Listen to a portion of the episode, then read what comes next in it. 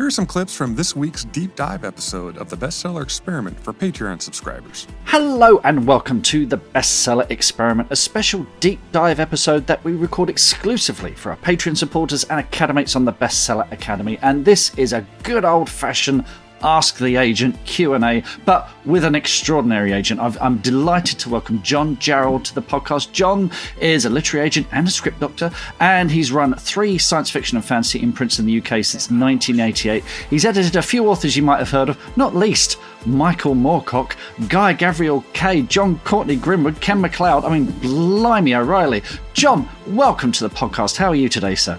I'm very well, Mark. Thank you very much for the welcome. That's wonderful. Oh, well, we're delighted, delighted to have you on. And first of all, we're recording this uh, middle of January. It's lockdown time. We've had almost a year of everyone being stuck indoors, and a lot of writers have used that time to write novels. Some have written more than one, two or three.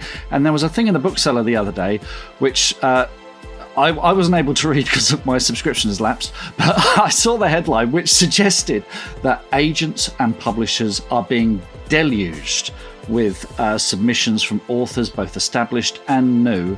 Which brings us to our first listener question. Haley Coulter said, How's the future looking for trad publishing during and after this pandemic? Has it changed the way they view publishing? So, if, if I'm sitting there with a novel and I want to get it to an agent or a publisher, should I be worried that it's going to take them a lot longer to get round to me? Well, speaking for myself, I usually receive 35 submissions a week. Uh, at the moment, I'm getting about 40, so it's gone up, but it hasn't gone up exponentially. Um, I try to get back to people within two weeks. I don't always succeed. But certainly, in terms of, of talking to publishers, I had two long conversations with senior editors just before Christmas. And they're still, they still want to see books from new authors. So the first thing to do always before you approach an agent is to go onto their website, look at their submission guidelines, and follow them. Um, so often, when I ask for the first six chapters, I will get chapters 1, 7, 9, 15, and 30. because the, uh, the, reader says, that's my best writing. In a query, what types of story details or author information grab your attention and keep you reading?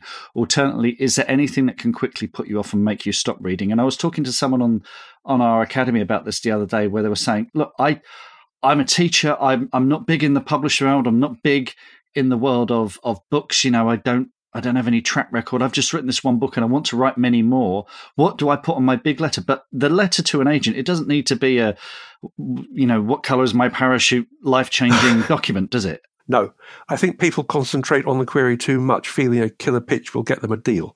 Mm. The only thing that keeps me reading is the submission, the mm. prose, not the query. Jeff goes on says also given John's long career both as a publisher and now agent, what are his absolute do's and don'ts for authors?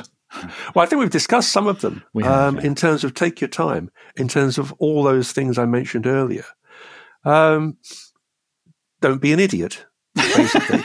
um, you can help support the podcast. Subscribe today at bestsellerexperiment.com slash support. That's bestsellerexperiment.com slash support. Thanks again.